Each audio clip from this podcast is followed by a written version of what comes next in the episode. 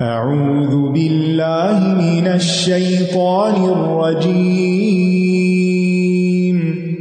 بسم الله الرحمن الرحيم. الحمد لله رب العالمين.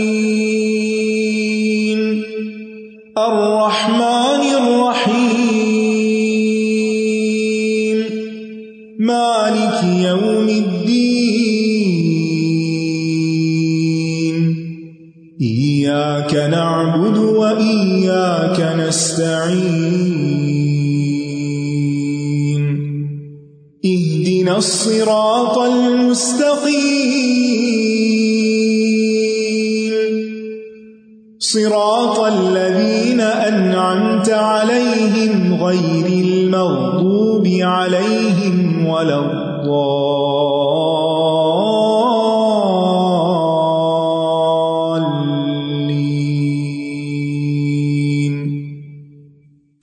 السلام علیکم و رحمۃ اللہ وبرکاتہ۔ نحمد ونسلی علی رسول کریم اما بعد، فاعوذ باللہ من الشیطان الرجیم۔ بسم اللہ الرحمٰن الرحیم۔ ربش رحلی صدری ویسر علی عمری وحل العقدم السانی یفق قولی۔ يا بني إسرائيل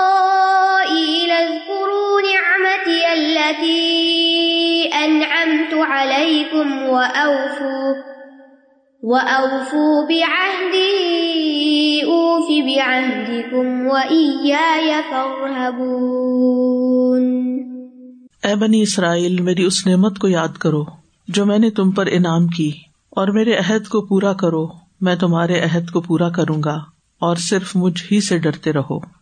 اس سے پہلے یا یوہناس کے ساتھ تمام لوگوں کو دعوت تھی، عبادت کی۔ اب بنی اسرائیل کے ساتھ خصوصی خطاب کیا جا رہا ہے، کیونکہ اہل کتاب ہونے کی وجہ سے ان کا زیادہ حق تھا کہ وہ نبی صلی اللہ علیہ وسلم پر ایمان لائیں۔ تو یہاں سے لے کر آیت نمبر ایک سو سینتالیس تک، ون فورٹی سیون تک، ان پر دس انعامات، ان کی دس بد آمالیوں اور انہیں دی جانے والی دس سزاؤں کا ذکر ہے۔ یعنی اللہ سبحان تعالیٰ نے جن انعامات کی یہاں بات کی ہے یا بنی اسرائیل قرو نعمتی، تو نعمت ایک نہیں تھی بلکہ نعمتیں بھی اس کا ترجمہ کیا جاتا ہے۔ میری ان نعمتوں کو یاد کرو، تو وہ نعمتیں کیا تھی اس کی تفصیلات آگے دیکھیں گے۔ اور پھر اس کے مقابلے میں عبادت کی بجائے اطاعت کی بجائے انہوں نے کیا کیا؟ بدامالیاں کی۔ اور پھر اللہ سبحان تعالیٰ کی طرف سے ان پر سزائیں بھی آئیں۔ تو اب ان سب تفصیلات کو بیان کیا گیا۔ کیوں بیان کیا جا رہا ہے؟ تاکہ ہمیں سبق حاصل ہو۔ کہ کوئی بھی امت جس کو اللہ تعالی چن لیتا ہے، جس کے پاس رسول بھیجتا ہے، کتابیں دیتا ہے، پھر اگر وہ بدامالیاں کرتے ہیں تو ان کو آخرت سے پہلے پہلے دنیا میں بھی سزا ملتی ہے۔ اور بنی اسرائیل کا نمونہ ہمارے سامنے ہے۔ تو یا بنی اسرائیل، اے بنو اسرائیل اسرائیل یعقوب علیہ السلام کا لقب ہے۔ اے اسرائیل کی اولاد، یعقوب علیہ السلام کون ہے؟ یعقوب بن اسحاق بن ابراہیم۔ خلیل اللہ علیہ السلام۔ اور ابرانی زبان میں اسرائیل کا مطلب ہے عبد اللہ تو یہاں ایک نیک باپ کی اولاد کی حیثیت سے خطاب کیا جا رہا ہے۔ اے ابن کریم ابن کریم ابن کریم کے بیٹو، اے معزز ترین باپوں کی اولاد، اے بنی اسرائیل یعنی ان کو احساس دلایا جا رہا ہے کہ سوچو تم کس کے بچے ہو، کس کی اولاد ہو۔ اب بھی آپ دیکھیں کہ عام طور پر جب ہم کسی کو احساس دلانا چاہتے ہیں، کسی کام کا، اپنے ہی بچوں کو دیکھ لیں، تم سوچو کس کی اولاد ہو؟ کیا تمہیں یہ کام زیب دیتا ہے؟ یا پھر کسی اور کو سمجھاتے ہیں؟ تو اے عالموں کی اولاد یا اے محسنوں کی اولاد، تمہارے ماں باپ اتنا صدقہ خیرات کرتے تھے، تمہیں کیا ہو گیا ہے؟ تو یہاں، اے بنی اسرائیل، تو اللہ سبحان و تعالیٰ بنی اسرائیل کی شان بیان کر رہے ہیں ایک طرح سے، اور ان میں سے کچھ نیک لوگ بھی تھے اور کچھ دوسرے ان کے علاوہ۔ لیکن یعقوب علیہ السلام اللہ کے سالے اور نیک بندے تھے، لیکن ان کی اولاد میں سے کچھ نیک تھے، کچھ ظالم تھے۔ اور یہ جن کی اولاد تھے، انہیں سب سے معزز لوگ کہا گیا۔ نبی صلی اللہ علیہ وسلم سے پوچھا گیا، من اکرم الناس، لوگوں میں سب سے زیادہ معزز کون ہے؟ آپ نے اس کے بارے میں بتایا کہ سب سے زیادہ معزز اللہ کے نبی یوسف علیہ السلام جو خود نبی تھے، باپ نبی تھے، دادا نبی تھے پر دادا بھی نبی تھے، جو اللہ کے خلیل ہیں۔ یعنی نسل در نسل ان کے اندر نیکی تھی تکوا تھا۔ اور یہاں یا بنی اسرائیل کہہ کے مدینہ کے یہود سے خطاب ہے۔ اور یہود کے علاوہ نسارا سے بھی، کیونکہ یہود اور نسارا دونوں ہی بنی اسرائیل سے تعلق رکھتے تھے۔ عیسیٰ علیہ السلام بھی بنو اسرائیل کی طرف بھیجے گئے تھے۔ لیکن یہاں یہ یاد رکھیے کہ اسرائیلی ہونا ایک نصب ہے، یہودیت مذہب ہے۔ ہر یہودی اسرائیلی نہیں ہوتا، لیکن عموماً ہر اسرائیلی یہودی ہوتا ہے یا پھر وہ مسلمان ہو جائے تو جیسے کچھ لوگ مسلمان بھی ہوئے over the period of time تو مدینہ میں بنی اسرائیل میں سے یہودیوں کے تین قبائل آباد تھے۔ بنو قینقا بنو نذیر اور بنو قریضہ یہ تین قبیلے مدینہ میں رہائش پذیر تھے۔ اور یہ اس وجہ سے یہاں آئے تھے کہ انہیں آپ کی ہجرت کا مقام معلوم تھا کہ نبی صلی اللہ علیہ وسلم یہاں پر تشریف لائیں گے اور وہ ان آخری نبی پر ایمان لائیں گے اور ان کی پیروی کریں گے۔ لیکن جب نبی صلی اللہ علیہ وسلم اپنی ساری نشانیوں سمیت مدینہ تشریف لے آئے تو انہوں نے کیا کیا؟ انکار کر دیا۔ بنی اسرائیل میں بہت سے نبی آئے ہیں۔ ٹھیک ہے؟ جیسے ان میں سب سے زیادہ اہم شخصیت موسا علیہ السلام کی ہے، جن کا ذکر قرآن مجید میں بارہا آتا ہے۔ پھر ہارون علیہ السلام، یوسف علیہ السلام، داؤد علیہ السلام، سلیمان علیہ السلام زکری علیہ السلام یاہی علیہ السلام، حضرت صفیہ جو نبی صلی اللہ علیہ وسلم کی زوجہ تھی یہ سب اسرائیلی تھے۔ ٹھیک ہے؟ تو اللہ سبحان و تعالیٰ ان کو مخاطب کر کے کہہ رہے ہیں کہ دیکھو، تم اللہ کے چنے ہوئے لوگ ہو، اور ان کو اس بات کا پتا بھی تھا۔ اور یہ کہتے تھے نہنو ابنا اللہ و احبا ہم اللہ کے بیٹے ہیں اور اللہ کے محبوب ہیں۔ وہ کہتے تھے، ہم اہل علم ہیں اور امبیا کے وارث ہیں۔ وہ اپنی شان کو پہچانتے تھے۔ تو اللہ سبحان و تعالیٰ نے اسی کے ذریعے ان کو خطاب کیا۔ یا بنی اسرائیل اد کرو اے بنی اسرائیل یاد کرو، ذکر کرو۔ کس کا نعمتی؟ میری نعمتوں کا۔ اللہ نام تو علیہ وہ جو میں نے تم پر انعام کی۔ یعنی اس نعمت کو اپنے دلوں میں یاد کرو، زبانوں سے اس کا ذکر کرو۔ اور اپنے عمل سے اس کا اظہار کرو۔ تو ذکر بھی تین طرح سے ہوتا ہے، جیسے شکر تین طرح سے ہوتا ہے۔ ایک یہ کہ انسان خود پر جو اللہ تعالی کی نعمتیں ہیں، دل ہی دل میں ان کے بارے میں سوچے، غور کرے۔ جیسے ابھی میں نے بنو آدم کے اوپر اللہ تعالی کے احسانات کا ذکر کیا، یہ اللہ کی نعمتیں ہیں، ہم سب پر ایز اے ہول۔ اور پھر ہر انسان کو الگ الگ بھی کچھ خاص چیزیں ملی ہوتی ہیں۔ تو وہ ہمیں دل دل میں دہراتے رہنا چاہیے۔ اس کا فائدہ کیا ہوتا ہے؟ کہ پھر شکر ادا ہوتا ہے۔ پھر انسان کے دل میں اللہ کی محبت پیدا ہوتی عبادت کا شوق پیدا ہوتا ہے۔ اور دوسرا یہ کہ اما بنعمت ربی کا فحدث جہاں تک تیرے رب کی نعمت کا تعلق ہے تو اس کا ذکر کرو، اس کو بیان کرو۔ تو ہمیں کیا کرنا چاہیے؟ دوسروں کے سامنے بھی نعمتوں کا ذکر کرنا چاہیے، نعمتوں کو گنوانا چاہیے۔ لیکن اس کے برعکس ہم عام طور پر کیا کرتے ہیں؟ نعمتوں کا ذکر کرنے کی بجائے زیادہ ذکر کس چیز کا کرتے ہیں؟ اپنی مشکلات کا۔ جس مجلس میں بیٹھ جائیں، جس انسان سے ملاقات کر بیٹھے اسی کے آگے رونا رونا شروع کر دیتے یہ کیا ہے؟ ہر وقت تکلیف کا ذکر کرنا، ہر وقت مصیبت کا ذکر کرنا، ہر وقت پریشانی کا ذکر کرنا، یہ ناشکرا پن ہے۔ مصیبت آنے پر کیا کرنا چاہیے؟ صبر کرنا چاہیے اور نعمت ملنے پر کیا کرنا چاہیے؟ شکر کرنا چاہیے اور شکر دل میں بھی، زبان میں بھی اور عمل سے بھی ہوتا ہے، جبکہ صبر زبان سے نہیں ہوتا، وہ اپنے رویے سے ہوتا ہے، وہ سب سے زیادہ عمل کے ساتھ ہوتا ہے، ٹھیک ہے؟ لیکن اللہ تعالیٰ فرماتے کلیل امن عباد شکور میرے بندوں میں سے شکر گزار بہت کم ہے۔ اور یہ نعمتیں جو تھی ان پر دینی بھی تھی، دنیاوی بھی تھی اللہ تعالیٰ نے بنی اسرائیل پر جو نعمتیں کی تھی ان میں دینی نعمتیں بھی تھی دنیاوی بھی تھی اللہ سبحانہ تعالیٰ فرماتے ولا قدیخ ترنا ہم اللہ علم العالمین بلا شبہ یقیناً ہم نے انہیں علم کی بنا پر جہانوں میں سے چن لیا تھا۔ اللہ تعالیٰ نے ان میں امبیا بھیجے تھے۔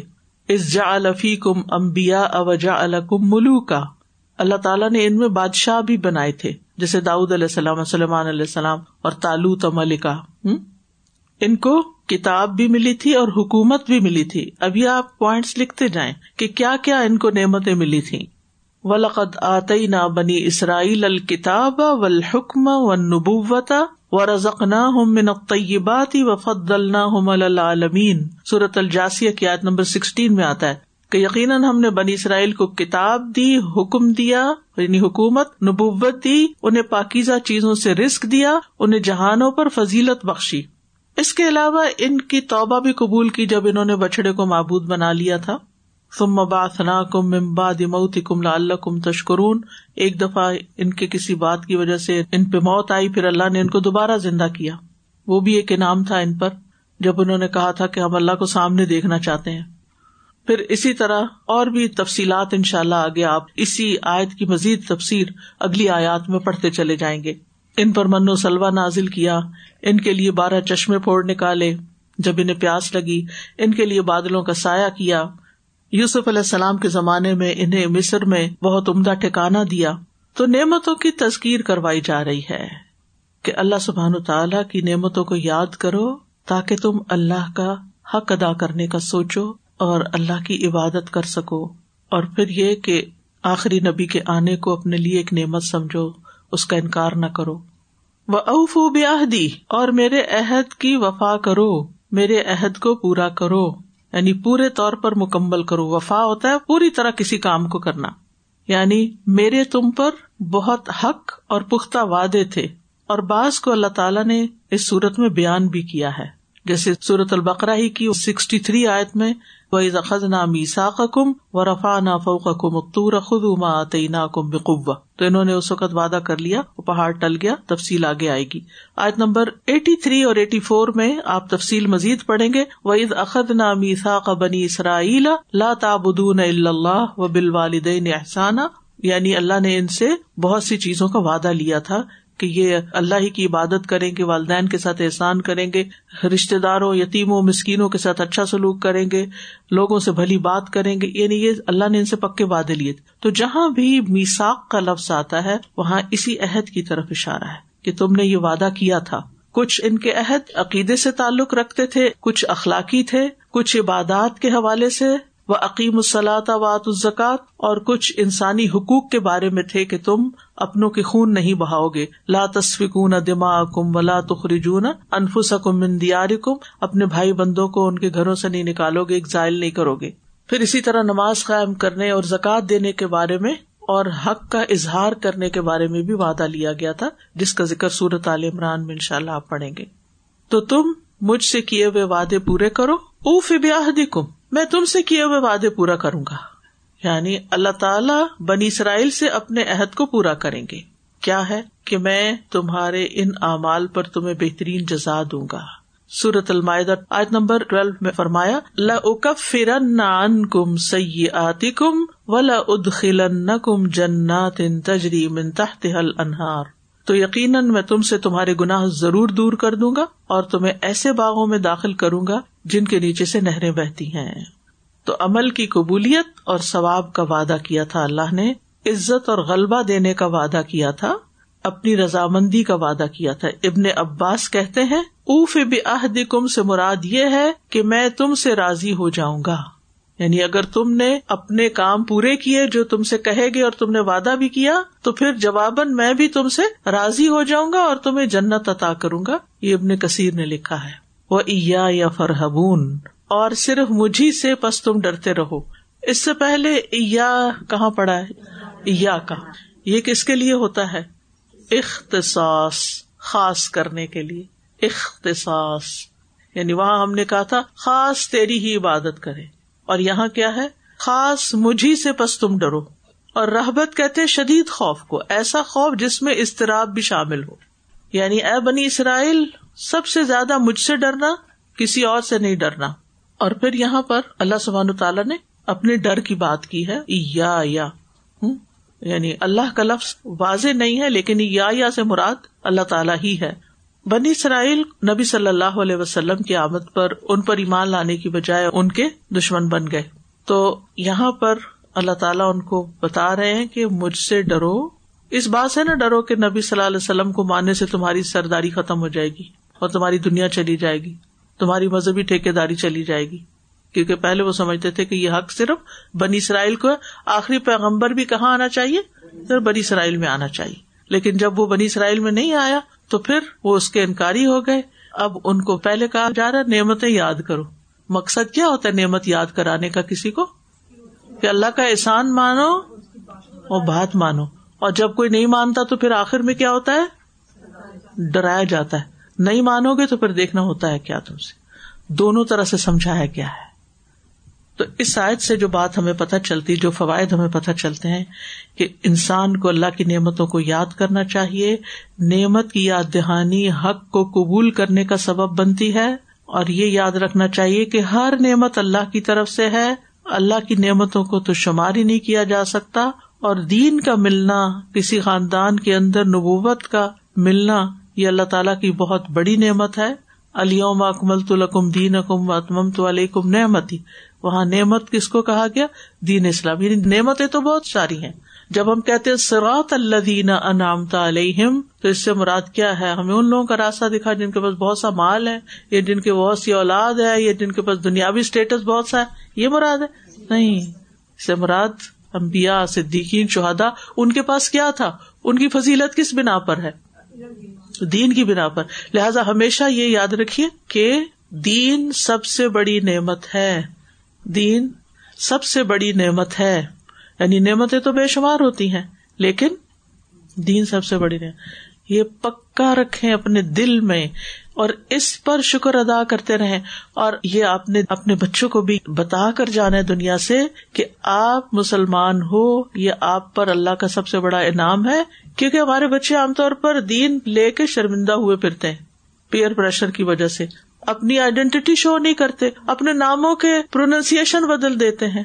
اگر انہیں یہ احساس ہو کہ یہ نعمت ہے، تو وہ اس کا اظہار کریں۔ وہ اما بنا مت ربی کا حدیث لیکن وہ اس کو نعمت سمجھتے نہیں ہے پھر اسی طرح آپ دیکھیں جسم ہمارا اللہ کی نعمت ہے، صحت نعمت ہے، وقت نعمت ہے۔ نعمتوں کا شکر ادا کرے تو اللہ تعالیٰ اور نعمت دیتا ہے اور اگر ناشکری کرے تو پہلے بھی جاتی ہیں۔ تو ہمیں شکر ادا کرنے کی توفیق بھی مانگنی چاہیے کہ اللہ تو ہمیں ہمیشہ شکر گزار بنا۔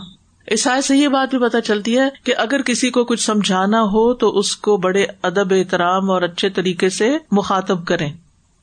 یعنی پیار سے مخاطب کرے اس کو عزت دیں، اس کو، اس کا مقام اور رتبہ یاد کرائے کیونکہ عام طور پر آپ اگر کسی کو کچھ نصیحت کرنا چاہتے ہیں اور پہلے اس کو خوب ذلیل کرتے ہیں، جیسے بچوں کو عام طور پر ڈانٹ ڈپٹ کر کے، پھر میں نے تمہیں سو دفعہ کہا کہ یہ کام کیا کرو تو پھر وہ کام نہیں ہوتا۔ تو یہاں اللہ تعالیٰ کتنے اچھے طریقے سے ان کو، یا بنی اسرائیل ان کے لیے جو سب سے زیادہ عزت کا لقب تھا، اس سے ان کو پکارا گیا ہے۔ نبی صلی اللہ علیہ وسلم نے جب ہرکل کی طرف خط لکھا تو کیا لکھا؟ عظیم الروم. کسرا کی طرف لکھا؟ عظیم الفارس. یہ نہیں کہا، اے کافر، اے مشرق اے غدار، اے فلان. نو، کوئی ایسے لقب نہیں دیے، بلکہ ان کو بھی عزت سے پکارا. پھر اسی طرح یہ ہے کہ اللہ تعالیٰ کے ساتھ کیے ہوئے عہد پورے کرنے ہمارے کون سے عہد ہوتے ہیں؟ جو اللہ کے ساتھ ہوتے بندوں کے عہد کی بات نہیں کرتے یس نظر مان لیتے ہیں، منت مان لیتے ہیں، اور پھر کچھ دن کے بعد کیا کرتے ہیں؟ بڑا مشکل ہے۔ کوئی اور طریقہ بتا دیں اب اس سے نکلنے کا۔ تو پہلے تو سوچ سمجھ کے مانگے، جلد بازی میں نظر نہ مانے، لیکن اگر مان لی ہے تو اس کو پورا کرے ٹھیک ہے؟ اللہ کے ساتھ کیے ہوئے وعدے پورے کرے اور پھر جو کرے گا، اللہ سبحان و تعالیٰ اپنا وعدہ پورا کرے گا کہ اس کو سزا نہیں دے گا۔ اسی طرح فرائض کی ادائیگی کرنے سے اللہ کا وعدہ ہے کہ پھر اللہ سبحان و تعالیٰ اس کو جنت میں داخل کرے گا۔ پانچ وقت کے نمازی سے بھی اللہ نے وعدہ کیا ہے۔ پھر اسی طرح اوور آل ان جنرل دین کے جو احکامات ہیں، ان کی حفاظت کرنے والوں سے بھی اللہ کا وعدہ ہے۔ نبی صلی اللہ علیہ وسلم نے ابن عباس کو یہ وسیعت کی تھی، احفظ اللہ احفظ کا احفظ اللہ تجد تجاہ اللہ کے احکام کی حفاظت کرو، اللہ تمہاری حفاظت کرے گا۔ اللہ کی حفاظت کرو، تم اسے اپنے سامنے پاؤ گے۔ اللہ تمہاری مدد کرے گا۔ اور پھر آخری حصے سے کیا سیکھا؟ وہ یا فرحمون سخت ڈر اور خوف بندوں کا نہیں ہونا چاہیے، صرف اللہ کا ہونا چاہیے۔ اس کا فائدہ کیا ہوتا ہے؟ جب ہم سب سے زیادہ اللہ سے ڈرتے ہیں، تو فائدہ کیا ہوتا ہے؟ جب بندوں سے ڈرتے ہیں نا، تو پھر ہم بندوں کو ہی پلیز کرنے کی کوشش میں لگے رہتے ہیں۔ یہ ناراض نہ ہو جائے، یہ ناراض ہو گیا تو پھر میرا فلاں فائدہ جو اس سے لگا ہوا ہے، وہ ختم ہو جائے گا۔ اور یہ میری روزی چلی جائے گا میری جاب چلی جائے گی۔ اور میں نے یہاں نماز پڑھ لی تو پتہ نہیں کیا ہو جائے گا، کوئی اٹیک ہو جائے گا مجھ پر۔ یعنی اس قسم کے جو بندوں کے خوف ہوتے ہیں یہ جو پیئر پریشر ہے، یہ بھی بندوں کا ہی خوف ہوتا ہے نا ایک طرح سے۔ اس لیے ان کو خوش کرنے کے لیے اپنا دین، ایمان، ہر چیز قربان کیے ہوتے ہیں۔ جیسے حجاب کی بات ہے۔ تو حجاب کرنے میں کیا چیز رکاوٹ بنتی ہے؟ لوگوں کا خوف۔ اگر اللہ کا خوف ہو تو آپ کسی سے کیوں ڈرے کسی سے نہیں مجھے ڈرنا۔ مجھے وہ کرنا ہے جو اللہ نے چاہا کرو۔ آپ کا ڈر نکل گیا۔ تو یہ ڈر کہاں ہوتا ہے؟ باہر ہوتا ہے یا اندر ہوتا ہے کہیں؟ اندر ہوتا ہے، اپنے اندر ہوتا ہے۔ یعنی باہر کوئی ایسی چیزیں ہوتی بھی نہیں۔ ہمیں جب خوف آتا نا، ہم بیٹھے ہوتے خیال آتے پتہ نہیں یہاں کسی چیز کی پریزنس نہ ہو۔ بھی وہ تو ہر وقت ہے، فرشتوں کی بھی ہے، جنات کی بھی ہے، اور اللہ ہی جانتا ہے کون کون ہے۔ اللہ کے لشکروں کو اللہ کے سوا کو نہیں جانتا۔ تو کسی چیز سے ڈرنے کی ضرورت نہیں، اللہ سے ڈرنے کی ضرورت کل ہم نے پڑھا تھا نا، لا خوف نہ ولا ہم یا اللہ کا خوف آتا ہے تو بندوں کا نکل جاتا ہے، دنیا کا خوف پھر نکل جاتا ہے۔ کیونکہ انسان جس سے ڈرتا ہے نا، اس کا غلام ہو جاتا ہے پھر۔ اس کے آگے سر جھکا سرینڈر کر دیتا ہے۔ تو اللہ تعالیٰ کے احکامات کے معاملے میں کسی سے ڈرنا نہیں۔ نہ ماں باپ سے ڈرنا ہے نہ کسی اور سے ڈر۔ بعض اوقات ہم کوئی اچھا کام کیوں نہیں کرتے؟ ہاں ہمارے ماں باپ کو پتا چل گیا تو وہ ناراض ہوں گے۔ ان کو نہ پتا چلے۔ اس کا مطلب ہے کہ اللہ سے زیادہ ماں باپ سے ڈر رہے ہیں۔ تو ہمیں نہ کسی استاد سے ڈرنا، ٹھیک ہے، ایک عزت ہے، احترام ہے، سب کے ساتھ اچھا سلوک رکھنا، اور یہ مطلب نہیں کہ ماں باپ سے ڈرتے نہیں تو ان کے ساتھ بدتمیزی شروع کر دے کہ ہم نہیں ڈرتے ماں باپ سے، اس لیے ہم روڈ ہیں ان کے ساتھ، نو، اس کا مطلب یہ ہے کہ جہاں اللہ کا حکم آئے تو پھر اللہ کا حکم اوپر اور ماں باپ کا حکم نیچے۔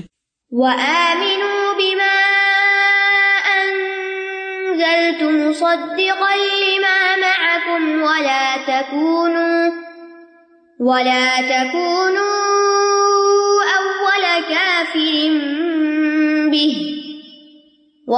تشتروا بآياتي ثمنا قليلا وإياي فاتقون. اور اس کتاب پر ایمان لاؤ جو میں نے نازل کی ہے، جو اس کی تصدیق کرنے والی ہے، جو تمہارے پاس ہے، اور تم سب سے پہلے اس کا انکار کرنے والے نہ بنو، اور میری آیات کے بدلے تھوڑی قیمت مت لو۔ اور صرف مجھ ہی سے ڈرتے رہو۔ یعنی عہد پورا کرنے میں یہ بھی شامل ہے کہ تم آخری نبی محمد صلی اللہ علیہ وسلم پر اور اس کتاب پر جو اللہ نے نازل کی، اس پر ایمان لاؤ، جسے محمد صلی اللہ علیہ وسلم لے کر آئے ہیں۔ اور قرآن طورات انجیل اور دیگر امبیا کی کتب کی تصدیق کرتا ہے، ان کو سچ بتاتا ہے۔ وہ آمین بیما انزل تو یہاں خاص قرآن مجید پر ایمان لینے کا حکم دیا جا رہا ہے۔ اگرچہ وہ اللہ کو مانتے تھے، رسولوں کو مانتے تھے، اپنی کتابوں کو مانتے تھے، فرشتوں کو مانتے تھے، آخرت کو مانتے تھے، سب کچھ مانتے تھے۔ لیکن محمد صلی اللہ علیہ وسلم کو نہیں مانتے تھے اور آپ پر آئی ہوئی کتاب کو نہیں مانتے تھے۔ تو اس کے بغیر ان کا ایمان کیا ہو گیا تھا؟ امپرفیکٹ، نامکمل۔ تو کہا کہ تم قرآن پر ایمان لاؤ۔ اس میں خاص خطاب بنی اسرائیل سے اور عام خطاب ہم سب سے ہے، دنیا کے سب انسانوں سے۔ کہ کسی کا بھی ایمان مکمل نہیں ہوتا جب تک کہ وہ محمد صلی اللہ علیہ وسلم پر اور قرآن پر ایمان نہیں لاتا۔ تو اہل کتاب کو اس کتاب پر ایمان لانے کا حکم صورت النساء کی آیت نمبر فورٹی سیون میں بھی دیا گیا۔ یا الدین ات الکتاب آمین بیما نزلنا مصد قلما معکم من قبل نقم سب وجوہن فنردہ الاد اے لوگ جنہیں کتاب دی گئی ہے، اس پر ایمان لاؤ جو ہم نے نازل کیا ہے۔ اس کی تصدیق کرنے والا جو تمہارے پاس ہے نہیں تمہاری کتابوں کی یہ قرآن تصدیق کرتا ہے۔ اور یہ حقیقت ہے کہ قرآن پر ایمان لائے بغیر کوئی بھی مومن نہیں کہلا سکتا۔ کیونکہ یہ ہدایت کا سورس ہے، اور اگر اس کو چھوڑ دے انسان تو پھر وہ رسی اس کے ہاتھ سے چھوٹ جاتی ہے۔ کیونکہ کل بھی ہم نے پڑھا تھا نا فما کم منی ہدن فمن تب یا ہدایا فلاح خوف نہ ولاحم یا اگر میری طرف سے تمہارے پاس کوئی ہدایت آئے اللہ کی طرف سے، اور وہ ہدایت کیا؟ رال کل کتاب الاری بفی حدل المتقین تو اشارہ قرآن کی طرف ہے۔ فمن تب یا ہدایا، مراد کیا جو میری اس کتاب کی پیروی کرے گا فلاں خوف نہ ولا ہوں یا یہ دل میں اترے گا، دل میں جگہ بنائے گا، تو آہستہ آہستہ خوف اور غم اور سب کچھ نکلتا چلا جائے گا۔ دنیا میں بھی۔ آخرت کی جنت سے پہلے ایک جنت دنیا میں بھی ہے اور وہ ہے دل کی خوشی، دل کا اطمینان، دل کی راحت، دل کا سکون، اور وہ اس کتاب سے حاصل ہوتا ہے، کیونکہ یہ شفا ان لما سدور ہے۔ جو ہمارے سینوں کے اندر گٹن اور غم ہے نا جو پریشانی اور ڈپریشن ہے، آج بچے بچے کو لاحق ہو گیا ہے۔ کیونکہ ہم نے انہیں ساری دنیا کی چیزیں لا کے دے دی، ہر طرح کے کھلونا دے دیا، لیکن ایمان نہیں دیا، اس طرح جیسے دینا چاہیے۔ ان کی ہر خواہش پوری کر دی لیکن جو ان بچاروں کی اصل ضرورت تھی دین، وہ نہیں دیا۔ لہٰذا وہ سب کچھ ہوتے ہوئے بھی اندر سے خوش نہیں ہے کیوں ٹین ایجر یگسٹر ڈرگس کی طرف جاتے ہیں؟ کیونکہ اندر سے خالی ہے اندر سکون نہیں ہے۔ تو بہرحال یہ قرآن کوئی اس معنی میں نئی کتاب نہیں کہ یہ پچھلی کتابوں کو چھوڑ کر کوئی نیا فلسفہ پیش کر رہی ہے۔ مصد کلما معکم۔ جو تمہارے پاس ہے، اس کی تصدیق کرتی ہے۔ ولا تکون اول کافرم بھی تو تم اس کے ساتھ سب سے پہلے انکاری نہ بنو یعنی رسول اور قرآن کا انکار کرنے والے نہ بنو۔ اب یہ پہلے کافر کیوں کہا گیا؟ حالانکہ اس سے پہلے قریش مکہ میں کفر کر چکے تھے۔ تو ہجرت کے بعد مدینہ میں تو بنی اسرائیل کے پاس تو سیکنڈ لیول پر آ رہا ہے نا حکم۔ تو پہلے کیوں کہا گیا؟ یعنی پہلے سے مراد یہ ہے کہ جلدی نہ کرو، آگے مت بڑھو اس کے انکار کرنے کے لیے۔ یعنی اس کا یہ مطلب نہیں کہ دنیا میں سب سے پہلے انہوں نے انکار کیا تھا، اس سے پہلے انکار کر چکے تھے۔ مطلب یہ ہے کہ تم اہل کتاب ہو اور باقی لوگ تو امی ہیں۔ تم تو کتابوں کو جانتے ہو کہ کتاب کیسی ہوتی ہے۔ اگر تم نے انکار کر دیا تو باقی لوگ تو تمہارے پیچھے چلے گئے اور ان کا بھی گنا تم پر پڑے گا۔ نبی صلی اللہ علیہ وسلم نے فرمایا تھا، اگر مجھ پر یہودیوں کے دس بڑے عالم ایمان لے آئے تو روئے زمین کا ہر یہودی مجھ پر ایمان لے آئے گا۔ ان کے علماء میں سے اگر دس عالم بھی محمد صلی اللہ علیہ وسلم پر ایمان لے تو باقی سب ان کو فالو کر لیں گے۔ تو ان کے علماء سے ایک طرح سے خطاب ہے کہ تم لیڈ کر رہے تم آگے آگے تم انکار نہ کرو ورنہ پیچھے والے سارے انکار کر دیں گے۔ اولا تشترو بے آیاتی سمن کلیلا اور میری آیات کے بدلے تھوڑی قیمت نہ لو۔ یعنی کہنے کا مطلب یہ ہے کہ جو چیز تمہیں ایمان لانے سے روک رہی ہے، وہ کیا ہے؟ دنیا کے فائدے، دنیا کا مال۔ لہذا دنیا کی خاطر اپنی آخرت مت بیچو۔ اور یہ سمن کلیلا دنیا میں جو بھی نعمت ہے نا، وہ کم ہی ہے سمن سے مراد یا منصب جا مال، عزت، کیونکہ وہ مذہبی ٹھیکے دار بنے ہوئے تھے۔ ان کی بڑی شان تھی۔ علماء تھے، ان کے سب ریسپیکٹ کرتے تھے۔ اب ان سے اوپر ایک پروفیٹ آ گئے تو وہ کیا سمجھتے تھے؟ یہ وہی والا مسئلہ ہو گیا جو ابلیس کو ہوا تھا۔ کیونکہ فرشتے تو عبادت کے لیے مکلف نہیں تھے، ابلیس مکلف تھا اور اس نے عبادت کر کر کے فرشتوں کا مقام حاصل کر لیا۔ اب اس کو یہ ہوا کہ اچھا میں اتنا بڑا عبادت گزار، مجھے کہا جا رہا ہے کہ تم آج پیدا ہونے والے اس انسان کے آگے جھکو۔ اب یہاں ان کے ذہن میں کیا تھا؟ ہم سب سے زیادہ مذہبی لوگ ہیں، ہم اسکالرز ہیں، ہم بہت بڑی شخصیتیں ہیں۔ ہمیں کہا جا رہا ہے پروفٹ کے آگے جھک جاؤ۔ سجدہ نہیں، لیکن اس کی بات مان لو۔ یہ ناممکن ہے، یہ نہیں ہو سکتا۔ زد میں آ گئے، حسد میں۔ لوگ ہمیں چھوڑ کے ان کے پیچھے لگ جائیں گے۔ ہم تو جدی پشتی عالم ہیں اور یہ نبی بنی اسرائیل میں سے چکے نہیں آئے اربوں میں سے ہیں، لہذا ان کو ہم نہیں مان سکتے۔ تو دنیا کے حقیر فائدوں کی خاطر دین کا سودا کرنے والے یعنی اپنے دین کو بیچ دینے والے اور دین سے نکل جانے والے، اور ویسے بھی ان کی ایک عادت تھی کہ لوگوں سے مال لے کے ان کی مرضی کے فتوے دیتے تھے۔ اس کی طرف بھی اشارہ ہے۔ سورت البکرا کی سیونٹی نائن آیت میں اس کی وضاحت آئے گی۔ فبئی الدین یکتبون الکتاب ابی ثم یقولون حاضہ من عند اللہ ہلاکت ہے ان کے لیے جو کتاب کو اپنے ہاتھوں سے لکھتے ہوئے کہتے ہیں اللہ کی طرف سے۔ باتیں اپنی ہوتی ہیں اور اللہ کا نام لگا کے بتاتے ہیں۔ تو آیات کو تھوڑی قیمت میں بیچنے والے کون ہیں جو حلال کو حرام حرام کو حلال کر دیتے ہیں؟ دنیاوی فائدوں کے لیے، لوگوں کو خوش کرنے کے لیے حرام کو حلال بنا کے پیش کر دیتے ہیں۔ یہاں تک کہ سود تک کو لوگ حلال کر دیتے ہیں۔ یا پھر ایسی ایسی بدعت ایجاد کرتے ہیں کہ جس میں کھانے پینے کے سامان اور لوگوں کو بٹورا جا سکے۔ یعنی جو چیزیں دین نے مقرر نہیں کی، وہ لوگوں کو دین بتا کے پھر ان سے نذرانے وصول کرتے ہیں۔ تو دنیا کا سارا مار المتا کیا ہے؟ فمن کلیلا ہے۔ یاد رکھیے، صحابہ کرام نے جان کی بازی لگائی لیکن اپنا دین نہیں کبھی بیچا اپنی ایمان کا سودا کبھی نہیں کیا۔ ساتھ میں نبی وکاس کے بارے میں آپ کو معلوم نا؟ ان کی والدہ نے کہا تھا، سنو، میں تمہیں حکم دیتی ہوں، اس دین کو چھوڑ دو، ورنہ نہ میں کھاؤں گی، نہ پیوں گی، یوں ہی بھوکی مر جاؤں گی۔ وہ کہتے ہیں، لیکن میں نے اسلام کو نہیں چھوڑا۔ میری ماں نے کھانا پینا چھوڑ دیا، لوگ مجھ پہ آوازیں کسنے لگے۔ یہ اپنی ماں کا قاتل ہے۔ میرا دل بہت تنگ ہوا۔ اپنی والدہ کی خدمت میں بار بار حاضر ہوا، خوش آمدے کی، سمجھایا، اپنی ضد سے باز آ جائیں۔ یہ نہیں ہو سکتا کہ میں محمد صلی اللہ علیہ وسلم کے دین کو چھوڑ دوں۔ کہتے ہیں کہ اس بحث پر تین دن گزر کے ماں نے تین دن کچھ نہیں کھایا پیا، اس کی حالت غیر ہونے لگی۔ تو میں وہاں گیا تو میں نے کہا، میری اچھی اما جان، آپ سنیں، آپ مجھے میری جان سے زیادہ عزیز ہیں، لیکن میرے دین سے زیادہ عزیز نہیں ہے دین سے زیادہ عزیز نہیں ہے اللہ کی قسم، تمہاری اگر ایک سو جانے بھی ہوں اور اسی بھوک پیاس میں وہ نکلتی جائیں، تو بھی میں آخری لمحے تک دین نہیں چھوڑوں گا۔ تو جب ماں کو پتا چلا کہ بچہ نہیں چھوڑنے والا تو ماں نے کھانا پینا شروع کر دیا۔ انہوں نے دین نہیں کمپرومائز ہم ایسی جگہوں پر تو ہار جاتے ہیں کہ مجھ سے فلاں کی پریشانی نہیں دیکھی جاتی، ماں باپ کی پریشانی نہیں دیکھی جاتی، اس کی نہیں، اس کی نہیں۔ اور عبداللہ بن حذافہ سہمی کا واقعہ تو دل ہلا دینے والا ہے۔ بنیادی طور پر حضرت عمر بن خطاب نے رومیو سے لڑنے کے لیے ایک دستہ روانہ کیا۔ اس میں ایک نوجوان صحابی عبداللہ بن حذافہ بھی تھے۔ انہیں رومیو نے قید کر لی سب کو پکڑ لیا، ان کو بھی۔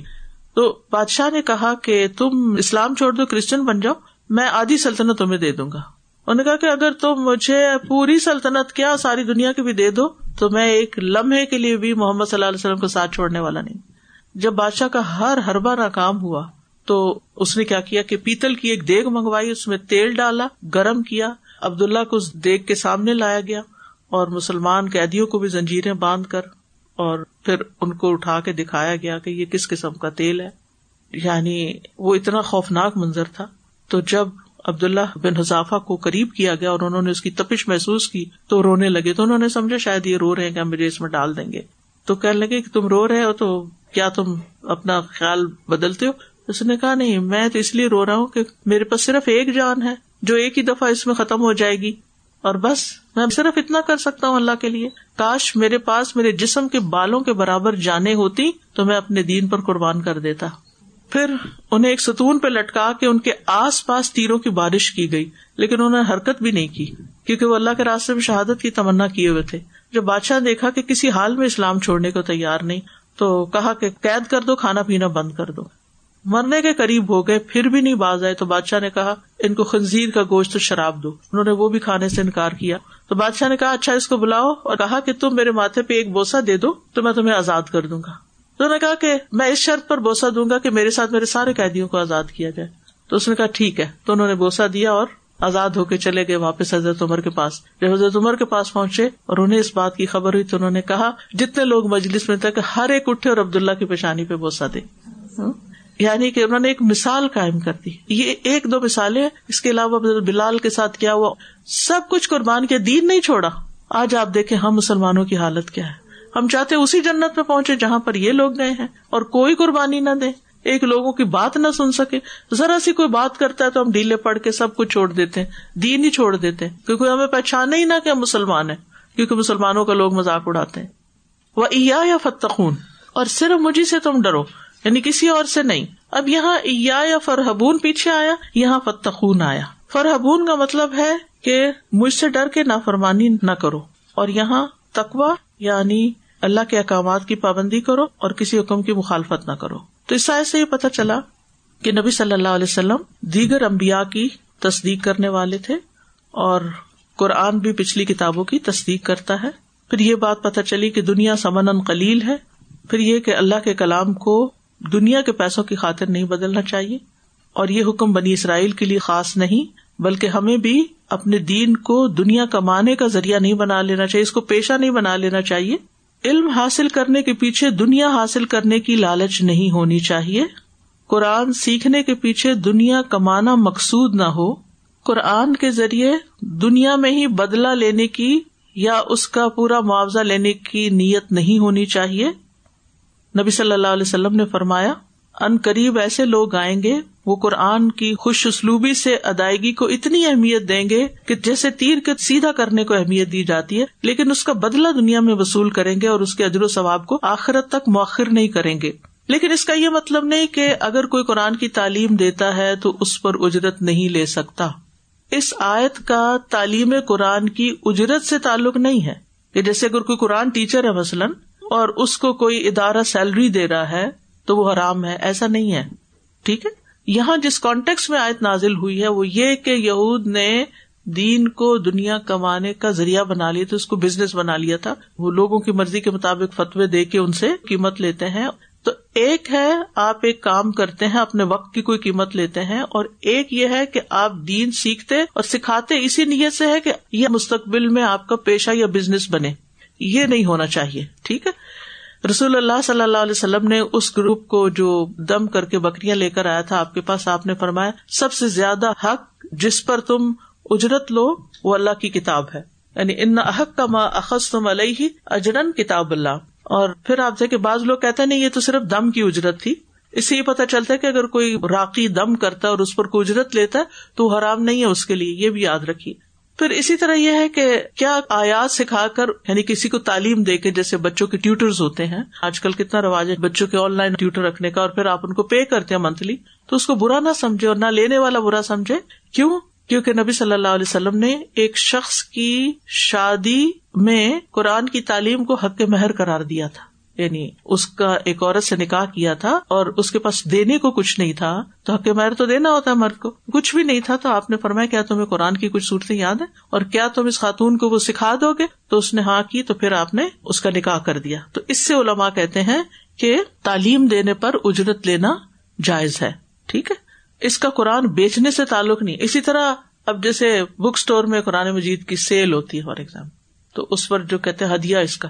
تو وہ ہدیہ یہ قرآن کی کوئی قیمت نہیں دے سکتا۔ لیکن ہدیہ کس چیز کا ہے؟ وہ جو پرنٹنگ ہوئی پیپر ہے، لوگوں نے کام کیا، محنت کی، اس کا ہدیہ تاکہ وہ کام چلتا رہے۔ یعنی ہر وقت سد خیرات کے اوپر تو قرآن کی تعلیم نہیں ہو سکتی نا۔ یا جیسے آپ لوگ اپنی فی پے کرتے ہیں ہاں؟